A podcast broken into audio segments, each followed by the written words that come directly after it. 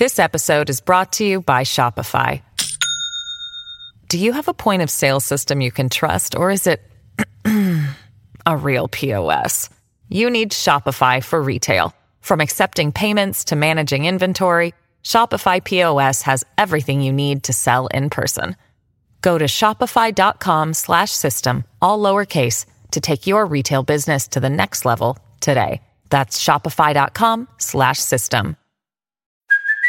Hey, it's Kaley Cuoco for Priceline. Ready to go to your happy place for a happy price? Well, why didn't you say so? Just download the Priceline app right now and save up to 60% on hotels. So, whether it's Cousin Kevin's Kazoo concert in Kansas City, go Kevin, or Becky's Bachelorette Bash in Bermuda, you never have to miss a trip ever again. So, download the Priceline app today. Your savings are waiting. Go to your happy place for a happy price. Go to your happy price, Priceline.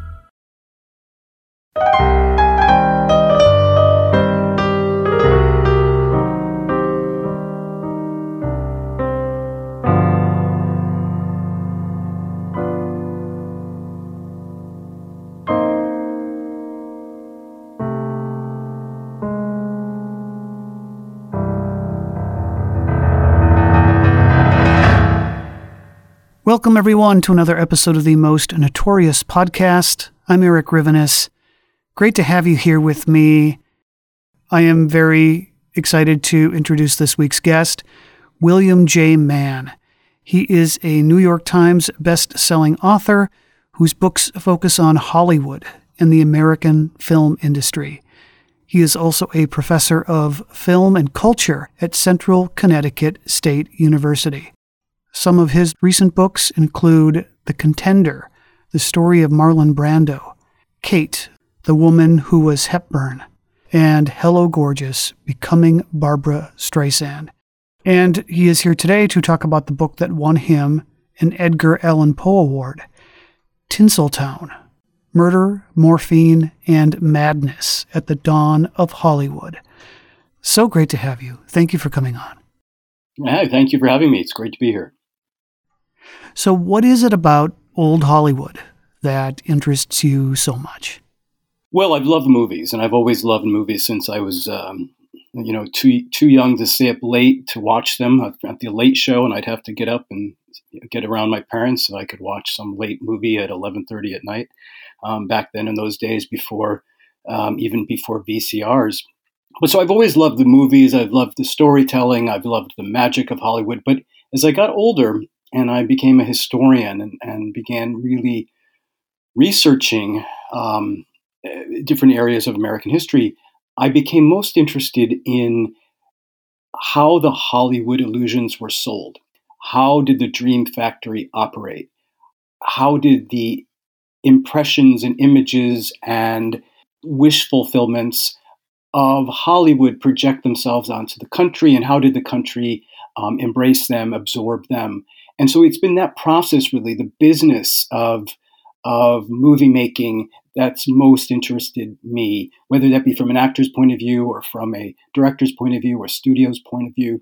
And so I've uh, I've really had a my my my career has really been about looking behind the myths and behind the stories that we're so familiar with.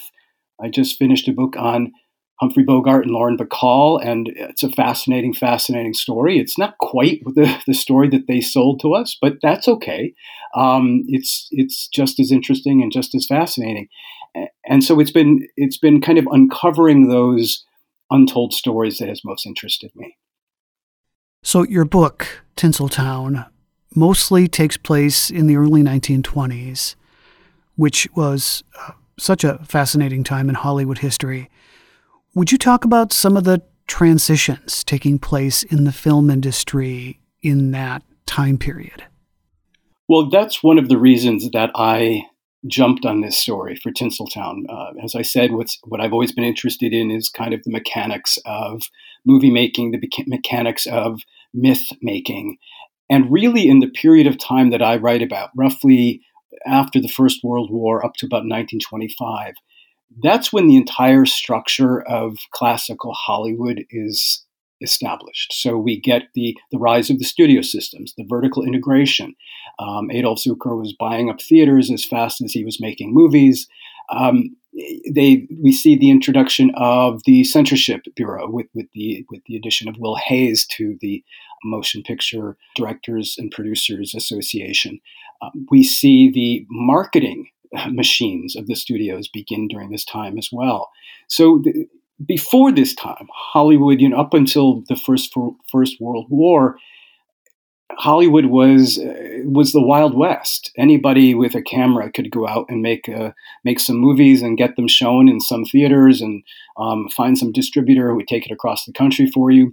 By 1919, 1920, that's starting to change with the with the acquisition of theaters by some of the major producers. So the business was changing, it was growing, it was becoming more exclusive. Um, not anybody could go out and make a movie and get it produced and, and distributed anymore. And so it, was becoming more uh, corporate and more uh, competitive.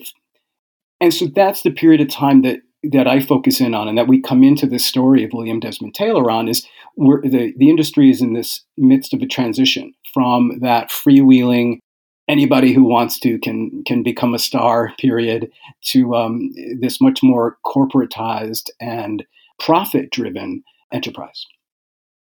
Yeah, that whole idea of, of, anyone who wants to can be a movie star.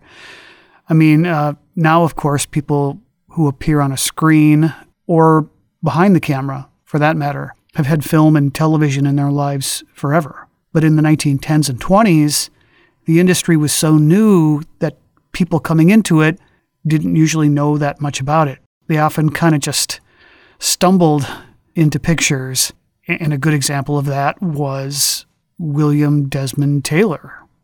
Yeah, you know, you're absolutely right. This was a this was an unparalleled kind of fame. No one expected that these novelties that Edison and the Lumiere brothers showed it in the at the turn of the century were going to turn into this huge, huge money making enterprise.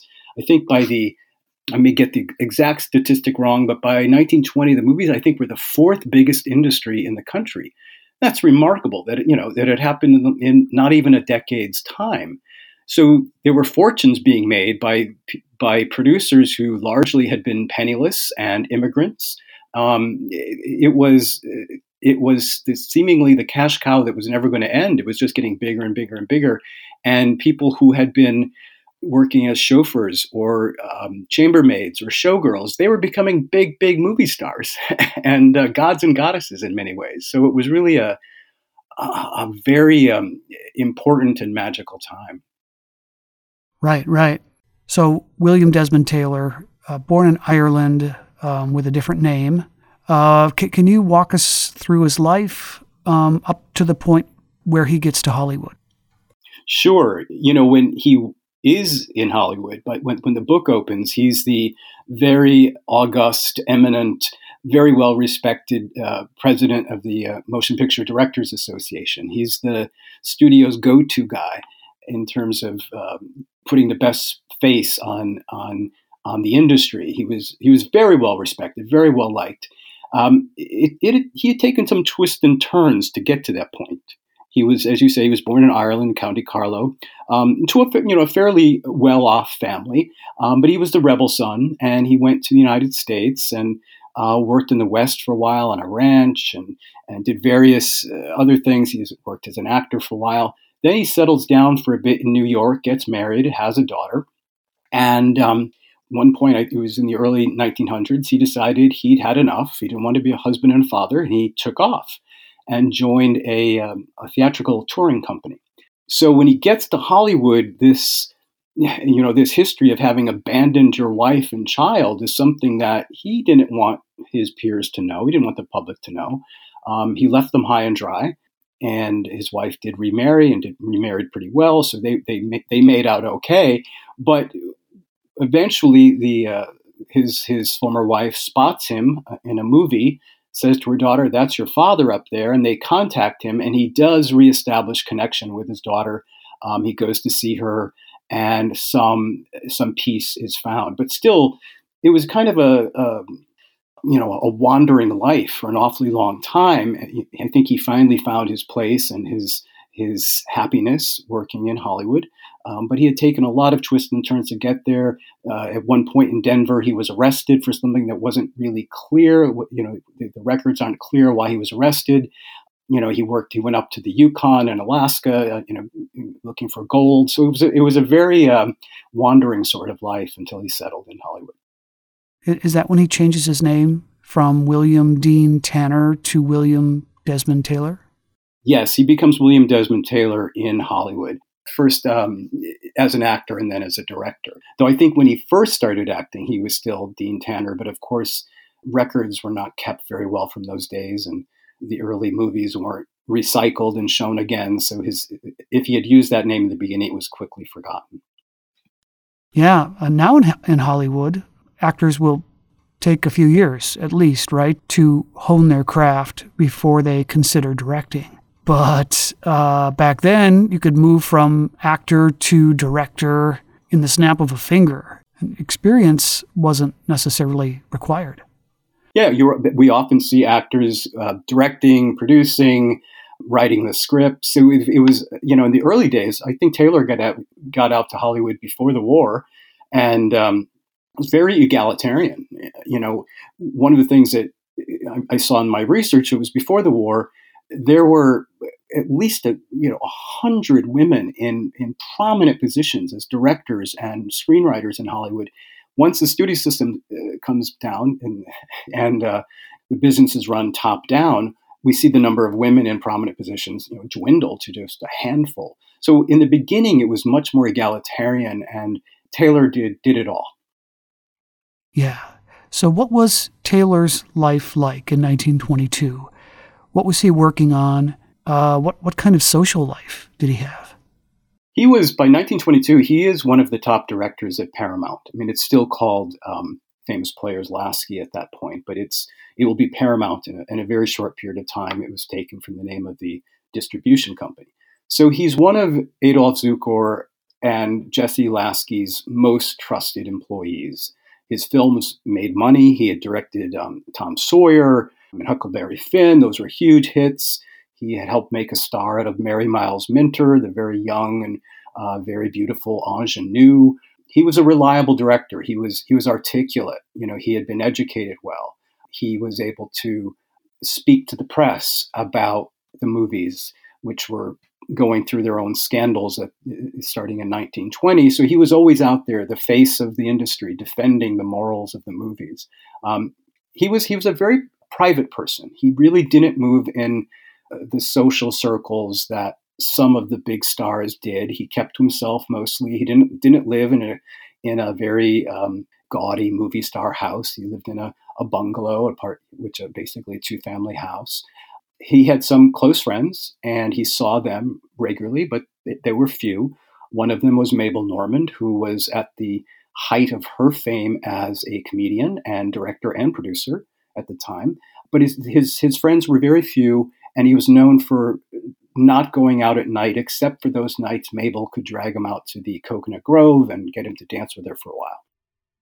And he also had servants, correct? Uh, a cook, a valet, chauffeur. Yes, he had. Um, he had a, a, a valet who was also worked as his driver. and His name was Edward Sands. He was a a drifter that Taylor seems to have taken uh, taken uh, pity on and, and, hired. And he did have a um, he had other friends at one point. I don't want to get too much into Sands because he becomes a suspect, but he but he is he does he does um, wreck Taylor's car and steal from him and disappear. At which point Taylor hires Henry Peavey um, to take his place, at least as, as, valet. He doesn't he didn't seem to be uh, working as his driver. So there are basically three young actresses who all play a role in this real life drama. Uh, Mabel Normand, as you've already mentioned, uh, Mary Miles Minter, and another woman named Margaret Gibson. Would you tell us a bit about each of them, how and why they came to Hollywood, and what their individual relationships were to Taylor? Yeah, sure.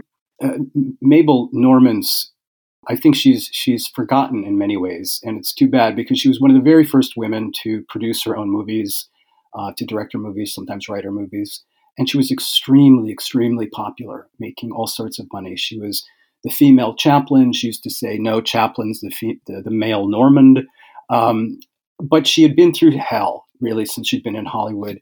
She had begun using uh, drugs t- to try to keep up with the pace of, of movie making. She'd been in a relationship with Mack Sennett, the very famous producer director, um, which turned out to be a disaster for her. He was basically a womanizer and, and, didn't treat her very well. She then moved into a relationship with Samuel Goldwyn, which was even worse. He was abusive.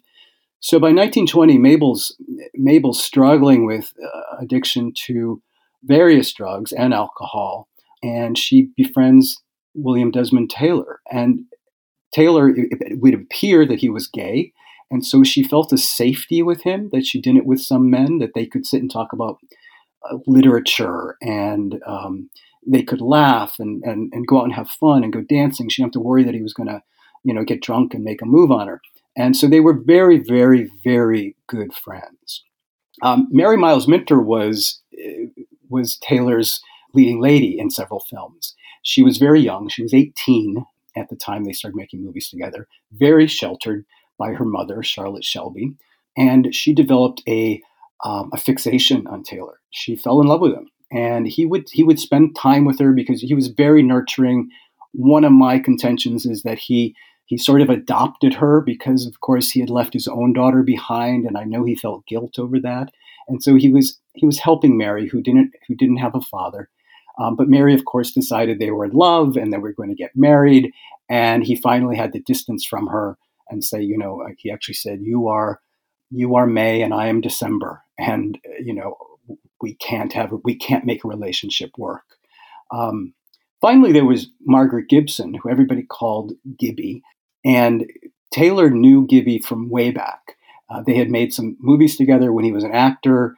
Um, it appears that she also was in Denver at the time. Uh, he was there in a, a, touring company, and during the time he was arrested. So they knew each other from a long time ago. And I, I would have to think that Gibby knew things about Taylor that that Mary certainly didn't know, and that maybe even Mabel didn't know. And, you know, Gibby was a uh, did not have the kind of star status that Mabel or or or Mary did. She had started out, you know, making B westerns and um, was still making B pictures by 1920, 1921, 22. And she was making comedy shorts with Al Christie. And she resorted to some extracurricular activities to make money, like she uh, uh, worked in a you know, it's hard to describe what it was a brothel, maybe, or a, a, dance hall in which she was clearly selling her services to men. And she was arrested for that and acquitted. So, and then she later gets into a blackmail scheme with, with various uh, friends, kind of pulling bunco jobs on unsuspecting people. Whereas Mabel was, uh, was troubled and, and, and working through her own addictions she was also very she had a great deal of integrity. You know there, there was no sense that she would ever deliberately break the law or treat anyone unfairly whereas gibby was seemed to be less troubled and was always happy and having a good time but she was always out there breaking the law. So there were three very very different women. So in the weeks leading up to william desmond taylor's murder people reported right that that he seemed agitated out of sorts right? Yeah, he did. And part of it, you know, in, in retrospect, it's pretty obvious it was because he was receiving these taunting letters from his uh, uh, former valet, Edward Sands, who had begun, begun to uh, pawn some of the goods he had stolen from Taylor and was sending them back to him um, with, with the pawn ticket. And so these letters were very disturbing. He would find cigarettes um, on his front porch that had been smoked, and they were they were uh, Sands' particular brand. Actually, they were Taylor's particular brand, the ones that, that Sands had stolen. So he he was agitated that Sands was out there and was harassing him for some reason. There were also telephone calls that were um, he was receiving that no one be there, would be there at the other end of the phone. And there were also reports after his murder in the investigation that appeared, given the, the large sums of money that he began taking out of his accounts, that he may have been being uh, blackmailed. So there were lots of reasons that he may have been anxious. And then to add to the tension, uh, Mary Miles Minter is pretty much obsessed with him, and her mother is obsessed with keeping her away from him, right? right. Yeah, there were there were quite a there were a few um, uh, showdowns on on the sets of, of their films where Mrs. Shelby told Taylor that if he ever put his hands on on Mary, she would kill him, and she said that in front of witnesses. And you know, Shelby doesn't seem to have known the the fact that Taylor was likely gay. Um, she saw him as somebody who was trying to move in on her daughter and basically take away her cash cow because Mary was making her a lot of money. Shelby was um, she, she, was a hard driving negotiator. She had been she was one of the very few people who got a million dollars out of Adolf Zukor, the head of the studio, for Mary's new contract. And um, she wasn't well, she was not well liked in Hollywood, and, and she was known as kind of a, a monster in, in many ways. I, I've often thought that was somewhat unfair because many men acted the same way and they weren't labeled monsters. Um, but as a woman who was going head to head with Adolf Zukor, people thought, you know, this is a woman doesn't know her place. Um, but at the same time, she also was was very um, insensitive to her daughter's needs and uh, very strict, and was very resentful of the time she spent with Taylor. We will be back in just a moment. And we are back from our break. Uh, his former valet, Sands, uh, he was quite a character as well. Um, originally from Ohio, you, you, you, write that he walked around uh, speaking with a Cockney accent, right? Yeah, fake English accent, yeah, Cockney accent. Uh, he had been dishonorably discharged from, I believe it was the Navy. He was involved in some petty crimes. Yeah, and then he, he uh, when he um, except for the for the fact that we know he was harassing Taylor in the last months of Taylor's life, we don't know where he ever went. He he completely disappears from history. But he he had been snooping around Taylor's personal belongings, and oh, yeah. he had come across some incriminating evidence against Taylor, specifically the fact that Taylor had changed his name, and he had tried to cover up aspects of his previous life he addresses him as as um, Mr. Dean Tanner at one point. So it's, it's reasonable to think that he had gone through Taylor's papers and found out whatever secrets Taylor was keeping from the rest of the industry. So he would certainly be someone who could be uh, blackmailing him. Right. So the evening of, of February 1st, 1922, can you walk us through the last few hours of his life? Sure, he was. He and Mabel had had a quarrel uh, the day before, or something like that, and um, he had he to kind of make up with her. He loaned her a book, and she came over that evening and to bring the book back to him. And there was, you know, they were such good friends that you know you have these squabbles, you immediately patch them up. They both had a, a martini. Um, the martini glasses were still there in the room the next morning and Mabel played the piano. They were they were just having a good time talking.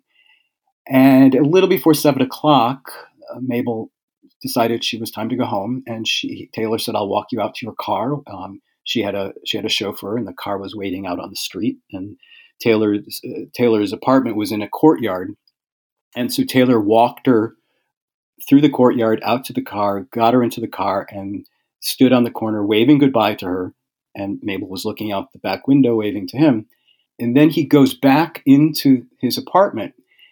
And when we piece together the the timetable at this point, it's only a matter of minutes after that that his neighbor, uh, Faith McLean, hears what appears to be a shot. First, she thought maybe it was a, a backfire of a car, but she looks out her door and she sees what she described as a rough looking man, about five seven, standing about five seven, with a prominent nose, uh, leaving the apartment. She didn't think any more of it, and of course, the next morning, Henry Peavey, uh, his valet, on his arrival at work, he discovers Taylor's body on the floor. And this man that, that's seen by the neighbor, he doesn't fit the description of anyone who has worked for Taylor. His valets, for example, uh, Sands and, and Peavey. That's right. It, Faith McLean would have known both of them, and she would have recognized them. She actually, they actually asked her at one point, "You sure that wasn't Edward Sands?" And she said, "No, you know." She goes, "It wasn't. I know, I know who he was." She goes, "It was dark. You know, it was it was about seven o'clock, so the sun was pretty much set. It's after all, it's February, so it's probably completely set." Peavey is actually black, so this was a white man that she saw come out of the um, of the house and she was absolutely certain that it was a man. Later on, lots of stories had come up that maybe it was a woman disguised as a man, but Faith stayed pretty true and kept saying, no, eh, this was a man. This was a man. And he was rough looking, had a prominent nose, and he was about five six, five seven, five eight.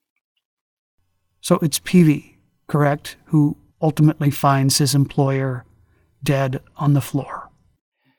Peavey knows what to do because he, uh, he doesn't call the police, he calls the studio because that's just the way it was ingrained in you. When you have a problem, you call the studio.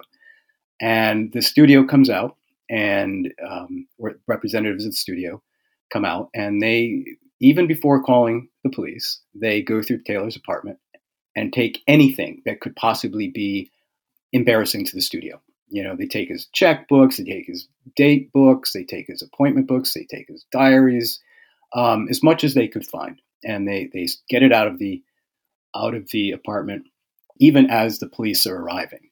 So uh, right away, you know, it's it's a crime scene that has been tampered with. And, and love letters as well, right? Oh, lots of the love letters too. Yep. Yeah. So when the police arrive, what do they find? What's their mood? Uh, are, they perturbed that, that there are people there? And do they thoroughly investigate the crime scene? Well, the the uh, the studio um, physician declares that it's it's a natural causes. He died of some kind of a heart attack or something like that, and without even really examining the body. And and so the first police officers on the scene kind of accept that. That you know everybody knows that the studios have power in this town, and Adolf Zukor is is more powerful than the mayor.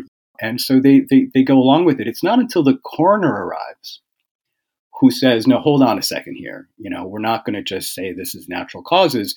We need to turn the body over. And so he does. He turns the body over, and that's when the blood is discovered and, and the, the bullet hole in his side. And then he realizes it's a murder. And at that point, the, the cops are ordering everybody out because there's reporters in there now, too.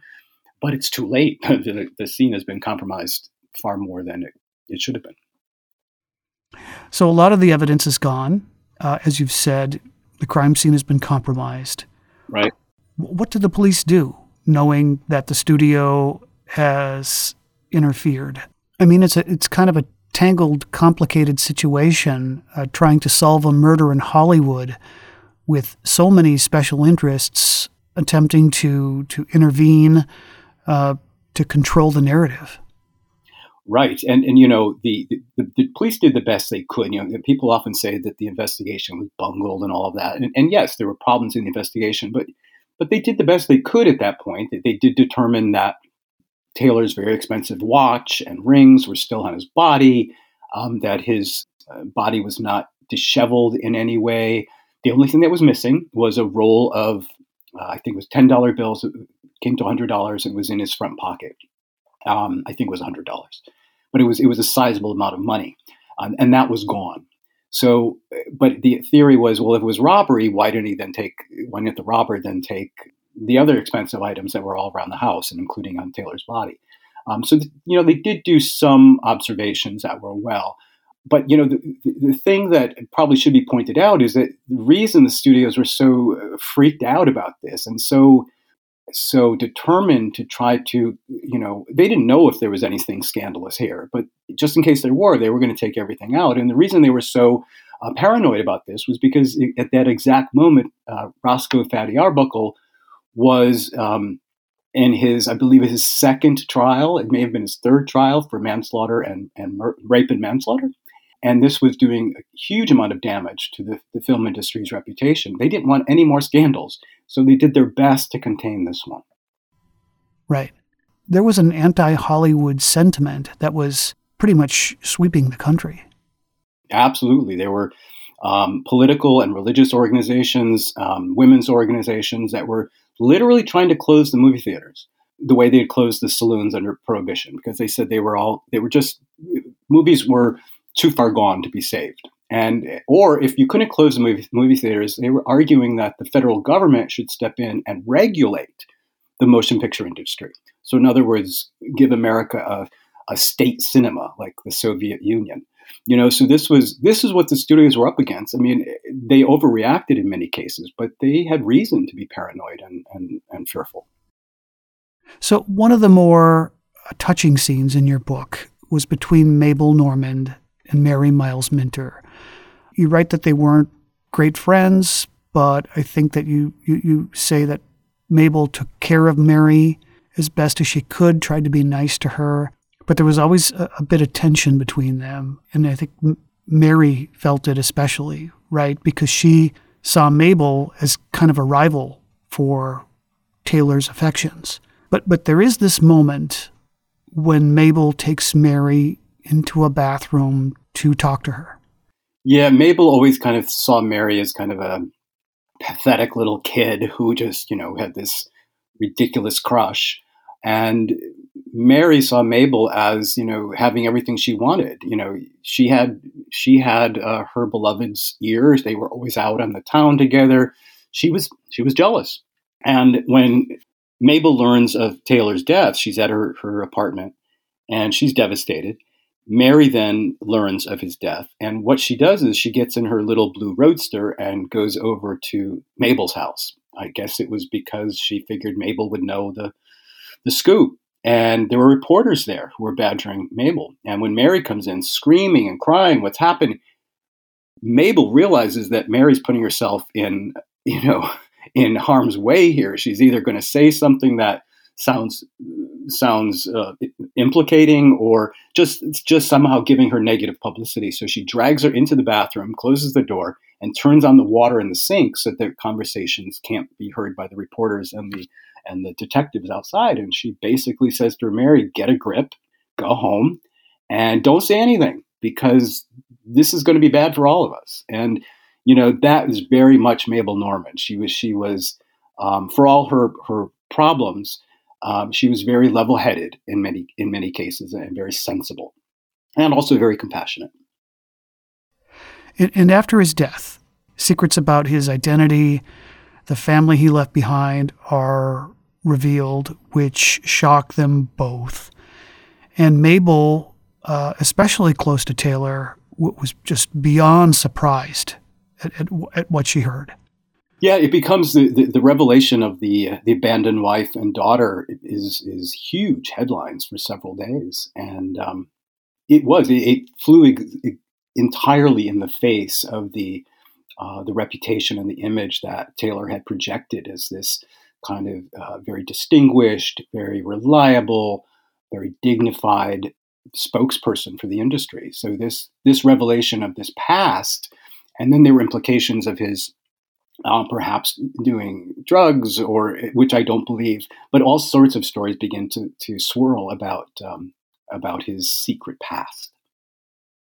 Uh, so the LAPD uh, one of the detectives that, that handled the case was a guy named Eddie King. Mm. Can you tell us a little bit about him and the direction he decided to take the investigation in? Sure. Eddie King was was um, he was the first motorcycle cop in Los Angeles, which I think is an interesting fact. Um, and he became a really good detective. He for the LAPD. The district attorney's office eventually taps him to be the, their liaison from the LAPD to the DA's office. And he's very shrewd. He's very smart. He clearly knows what's going on. I believe that he ultimately, I believe he was chasing after the wrong suspect. But that's only because when he very rightfully said, I need to interview everyone, the district attorney, William Wol- uh, uh Thomas Woolwine, said to him, Fine, but lay off of Mary Miles Minter and Charlotte Shelby. And Eddie, you know, that Eddie King's ears perked up. And, you know, why not talk to them? And he, he began, he came to believe that the DA was protecting them. And why would you protect them if they weren't guilty? Um, so eventually, that's where King's investigation went because of the fact that he was being forbidden to, to interview them. Um, I think there are lots of reasons why. We can expect, speculate as to why Woolwine didn't want him to interview uh, Mary and Charlotte, but certainly that's what sent King in that direction. So, so I'd like to ask you about the revolver, th- this mysterious 38 mm-hmm. that police were certain was used to kill him, but they could not find it. And, also, uh, Mary Miles Minter and her mom, Charlotte Shelby, they also had a, a 38. That's right. And Charlotte Shelby, Shelby had a gun that was very, very close to the to the one that uh, detectives determined killed Taylor. And of course, with her very public declaration, threat that she would kill Taylor, and the fact that she had a gun that matched the murder weapon, you know, made people look at her very suspiciously. So Eddie King was right to uh, to inquire about that. It, it, was determined that this 38 um, used it was an older gun. Um, I'm not a gun expert, but I've had some people explain it to me that the, the ammunition used was an older vintage. It was an older gun. So the ammunition actually was able to, the bullet was in Taylor's body was, uh, there weren't a lot of, of that sort of ammunition around. It was, it was probably 20 or 30 years old since, since that sort of ammunition. It was a soft, soft nosed bullet um, that, that was used. So the question was who has a gun like that, who would be using ammunition like that? And lo and behold, Charlotte Shelby had one just like it. Right. Which she eventually disposes of. Right. Yeah, yeah. In a great scene, you know, it's it's it's a you know she t- she she hands the gun to her seventy five year old mother, says, "Get on a train, go back home," because they they came from Louisiana. She goes, "Go back home to Louisiana, take this gun and toss it into the bayou," and so her mother does. And again, that makes her look very, very guilty to try to go get rid of that gun. And that's one of the things uh, so frustrating for Eddie King. He, he's like, if I could just find this gun, I, I could match it to the bullet and solve the crime. And he's just convinced that it that it was Charlotte Shelby behind this. Absolutely, absolutely was. And there was another piece of intriguing evidence uh, also that, that landed in the hands of the police. They recovered William Desmond Taylor's jacket and they found some blonde hairs. And, you know, he, he gets those blonde hairs through a surreptitious um, sending someone into the studios to, to get Mary's hairbrush so he can confirm that these hairs that were found on his jacket are the, are the same as, as Mary's hair. They turn out to be very likely. I don't think they ever proved it conclusively. They didn't have the DNA testing at that point, but they they seem to match. But then again, it's you know we know Mary told this to investigators that I you know I don't remember it was actually the, the, night of the killing. I believe it was the night before, so it was it was 24 hours before he was killed. That she did come to his house and um, basically making one more plea to love me, love me, and and he embraces her and she puts her head on his shoulder. So you know, Henry Peavey always said, you know, I always brush out Mr. Taylor's jackets, so there shouldn't be any hair on there. But in that short amount of time, you know, it's very reasonable to assume that Peavey didn't have time that particular day to brush out all of the hairs. Um, and so I believe that's where those hair hairs came. I believe they were Mary's hair, but it was from the that embrace he had given her on, um, I guess it would have been January 31st. So Peavey right was the guy in the house when Taylor was murdered. Was he ever considered a suspect? He was briefly considered a suspect, mostly in the press. I, I, and I don't believe the, the, LAPD ever saw him as a suspect because, actually, in fact, um, he would have no reason to kill him because Taylor was scheduled that day to go testify on um, Peavey's behalf at on court. At, in court, Peavey had been arrested on a vagrancy charge, and Taylor was going to go and speak to Peavey's character. So there would have been no reason for, no motivation for Peavey to kill him. Um, Peavey thought it was Mabel, was convinced it was Mabel, because of course he had seen them together the night before. He had actually mixed the cocktails for them that they drank. And when he left Taylor's house, Taylor was very much alive and in good mood and happy, and he was with Mabel.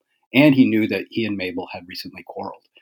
So Peavey was convinced, probably to his dying day, that Mabel had done it. Yeah. An- another theory, uh, right, is, is that his murder might have had something to do with a drug ring. Yeah, because you know Taylor was Taylor was um, working with the U.S. Attorney's Office in trying to root out the drug ring within the studios in the Hollywood studio systems. There was there was this um, drug gangsters, or you know, they had they had a ring, they had a business that had infiltrated the studio systems, and in part of his attempts to help Mabel Normand, he began working with agents such as this to to root out these these um, dealers and this this um, network of drug dealers. And in some ways, one of the theories of, of Taylor's murder was that he was killed by the drug gangs because of the fact that he had disrupted their business in in the studios and oftentimes Mabel's statements where she's kind of grieving over or, over Taylor you hear almost a um, a sense of guilt that she didn't herself kill him but perhaps his involvement in drugs in, in fighting drugs which was uh, which was done on her behalf that perhaps has led to her to uh, his death so um, it's another theory and it's um, it's an interesting one. We will return momentarily. And back again once more. Yeah, there's an interesting story in your book about how she had just come back from getting clean, and Taylor came over to offer his support to her house. And then here comes a knock on the door, right? right? Yeah, the back door. Yeah, yeah, and he gets into altercation with the guy um, who threatens him. So, um, yeah, so, you know, the suspects keep piling up here. Yeah, they, they really do. So, if you don't mind, I'd, I'd like to go back to Margaret Gibson. Um, sure. She's involved with a couple of hoodlums named Don Osborne and Blackie Madsen, and, and they were all kind of part of this gang. Can you tell us more about what crimes they were committing and what her role was in all of that? Yeah, sure. I mean, one of the um, interesting things about Margaret Gibson's story is that she gets stuff done, even though she is, you know, she is willing to break whatever rules she has to. She wants to produce her own movies, and in fact, she does. She makes a movie, and um, um, on her own, independent, and tries to get it out into theaters. She's working with Don Osborne on that. They had met on the set of another movie, both of whom wanted Hollywood careers. He wanted to be a director. She wanted to be a star actress. And I, I have surmised I mean, that their their bunco schemes that they begin pulling on various people around town was to raise money essentially so they could finance their their filmmaking dreams. And um, so Don Osborne was a real creepy sort of guy. Has an affair with his niece that that I chronicle in the book. And uh, he, and, and, Blackie Madsen, whose real name was Ross Sheridan, you know, had a string of arrests going back to uh, the early 1900s. He was a Spanish American War veteran, and he was um, he was he was the muscle to Osborne's um, brains, if you if you will. And so they were doing all sorts of scams on various people, mostly men who would come, you know, traveling salesmen who would come into Hollywood, and Don Osborne have his niece uh, Rose pose as you know a pretty young thing who goes up to the room with the guy, and then and then Don bursts in and says, "This is my wife. I'm going to have you arrested." And you know the guy says, "Hey, I'm married." You know, and he said, "Well, pay me off this money, and I'll let you go." And so those are those are the kind of scams that they they pulled. And around the time of Taylor's death, they were pulling another scam on a, a very wealthy man, a, um, the son of the former governor of Ohio, a man by the name of John Bushnell. And he was a married man, and they did the same kind of thing with Rose, um, setting him up and then blackmailing him, uh, or and you know, or they would re- reveal to the public and to his wife about the affair. Um, Gibby was doing similar things, where she was um, going off with men and then showing up and having them take her to Mexico or across state lines, and then she'd come back and say, I'm going to have you arrested on the Mann Act, which forbade taking women across state lines to have sex with them. You know, so they were making money. They, they were they were making some considerable bank on on these schemes that was helping them fund their their filmmaking. So not long after Taylor is murdered, a large chunk of money seems to fall into Margaret Gibson's lap. And where it comes from is is unknown, but she wants to use it to start her own production company. And in fact, not long after Taylor's death, she's actually hired by Paramount the first time that she's ever in an A picture at a big production studio. And she uh, plays the supporting lead in a film with Mary Miles Minter.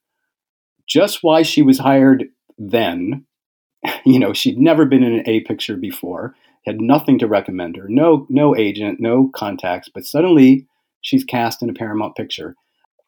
So her, her, uh, for a few moments there, it seemed like her career was finally on the way up. And that opportunity she had to star in that picture, it, it's of course speculation, but it could have been the result of another blackmail scheme.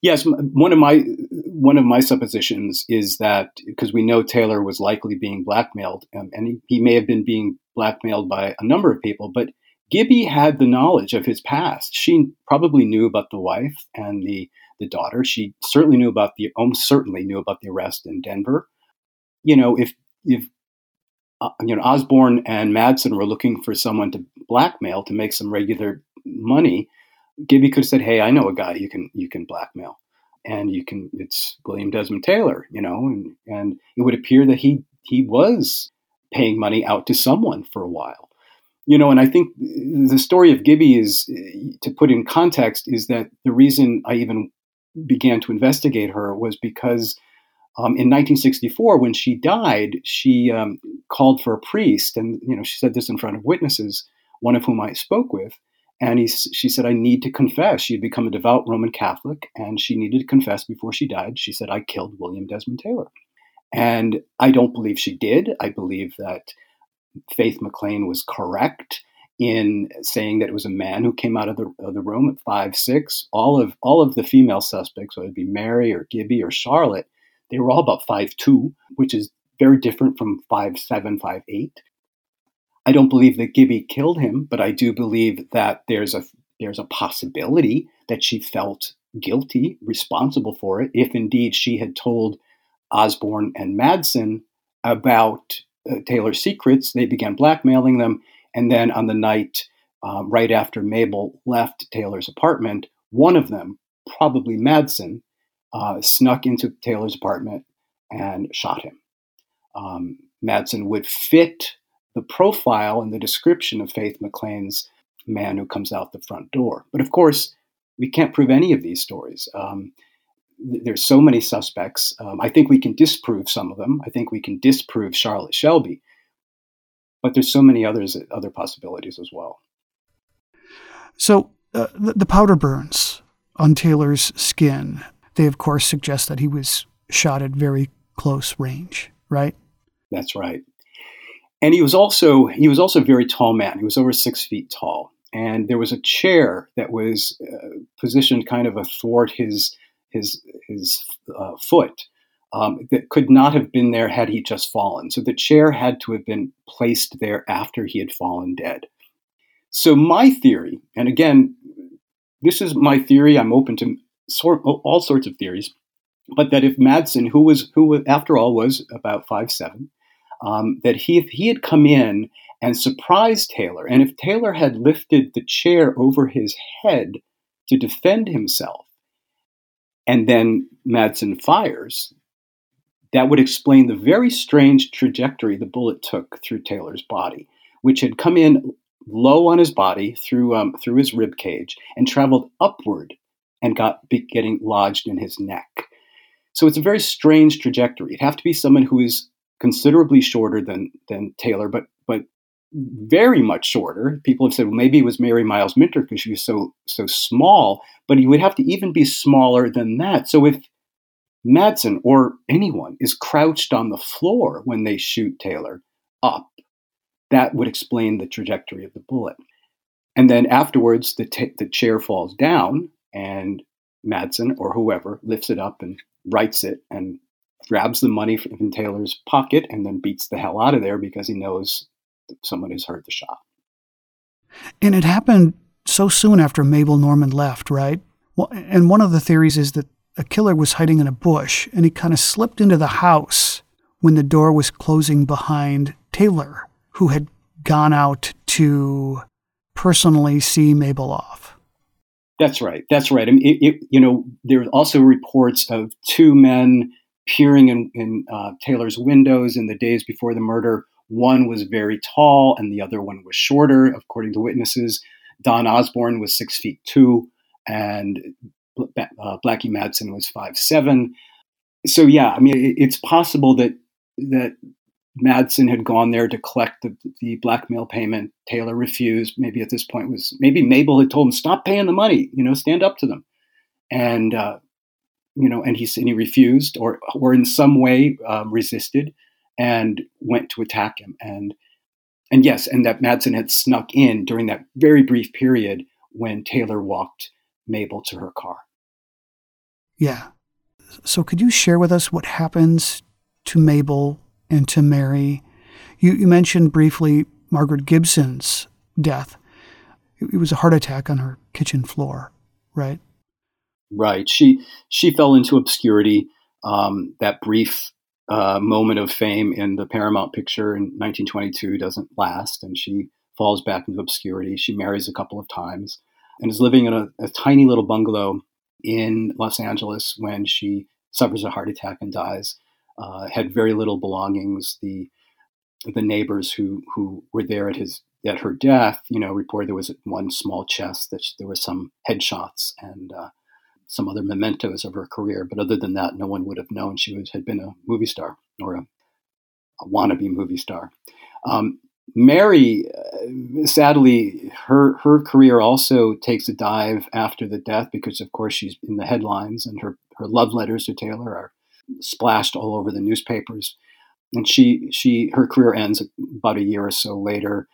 Her addiction isn't isn't alcohol or drugs; it's food, and she be she becomes uh, obese and, uh, and a recluse and. Uh, but she lives into the 1980s. Um, but she she's very um, lives in her own world after that. It's it's very sad. I, you know, Mabel also people like to uh, consider that Mabel's life also ended tragically, and I, I don't see it that way. Mabel Mabel had lots of more problems in Hollywood, and finally she just says screw it and takes off. And you know, people see that as her being defeated. I see it as her saying enough of all of this, and she moves to New York. She goes on the stage, and she lives a life. She's moving in a very literary crowd and um, you know, working, you know, talking with actors and, and authors and poets.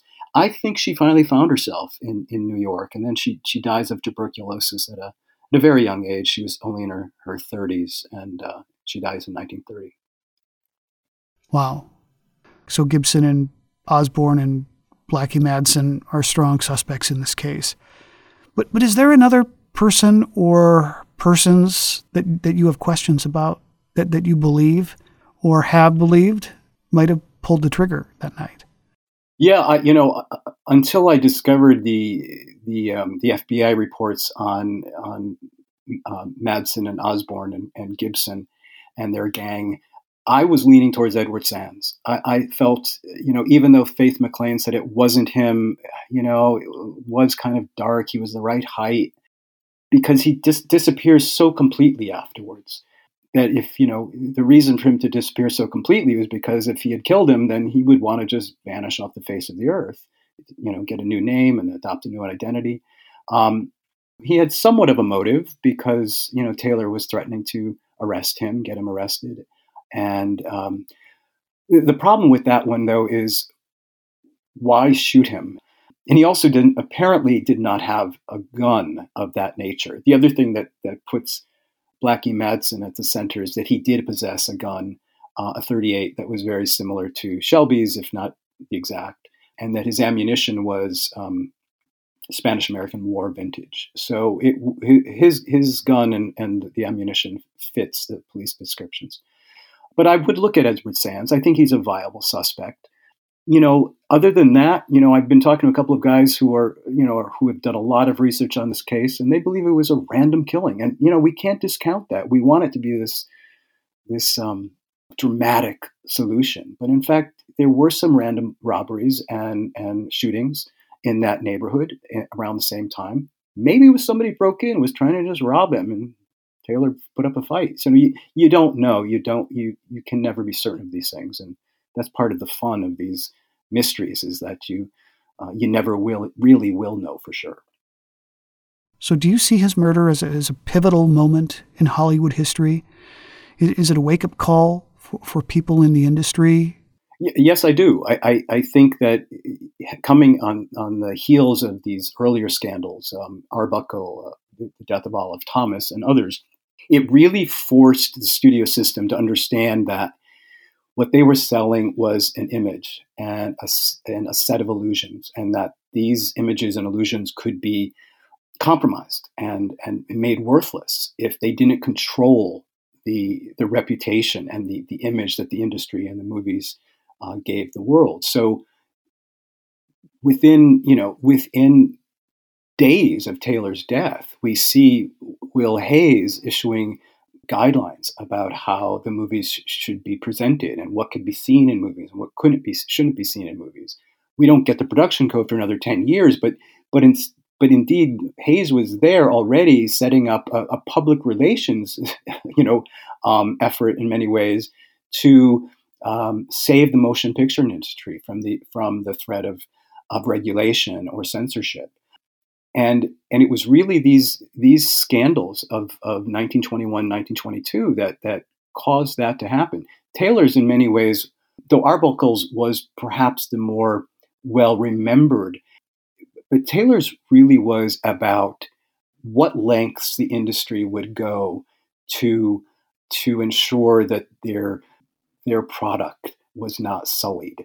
And i mean i believe that there was a cover up that the studio did know that Margaret Gibson was involved, or perhaps they knew that someone else was, was involved. I mean, it's the only way to explain how Gibby gets that movie, uh, which makes no sense at all. Um, and that they were willing to go, you know, essentially they let a killer go free, you know, because to reveal the killer would have been even worse for the movies and worse for the the public image of the movies. So it's it, it is a moment in which the, I think the studios realize their power and their obligation to protect that power. Yeah. And one of the examples of that power comes into the story when Margaret Gibson puts everything she had into making this film and she completes it, but once it's done, she cannot get a movie theater to play it anywhere. That's right. That's right. At this point, Adolf Zukor controlled most of the movie theaters in the country. Um, of course, this this monopoly was broken in 1948 when the Supreme Court ruled that it was a trust that the movie theaters that the movie studios owning movie theaters was um, against antitrust regulations. But yeah, and the movie theaters that Zukor didn't own, uh, they were owned by Marcus Loew of um, which of what soon becomes MGM, and and, you know, there were still a handful of independent theaters, but if you wanted to become a big star, if you wanted to become a big producer, you had to go through the the um, the studios, and and the studios were closed to anyone who didn't have connections, and Gibby certainly did not have connections. Right. Yeah. Well, yeah. I, I really appreciate you you chatting with me about this. So when this year can can we expect your Bogie Bacall book to come out. And what's it about? Sure. Bogie and Bacall comes out in June um, next year. Uh, uh, no, it's this year now, June 2023. And I'm excited about that. But I'm even more excited about my, my next book, which is looking at the, the scandals in Hollywood of the late 1940s, primarily the Black Dahlia case. Not looking to solve it, but I am looking to understand it and understand what was going on in the city at that time. Um, I really like writing about uh, true crime, and I'm thinking that's where I want to put my energies going forward because I, I think it reveals so much about society and the culture and why crime happens and who it happens to.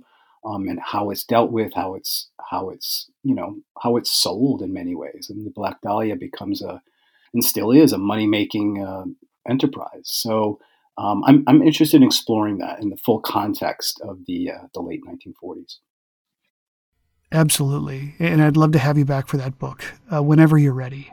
Sure. And I do want to mention, too, that your website is williamjmann.com. Lots of stuff about you and your books there. That's right. williamjmann.com. Yep.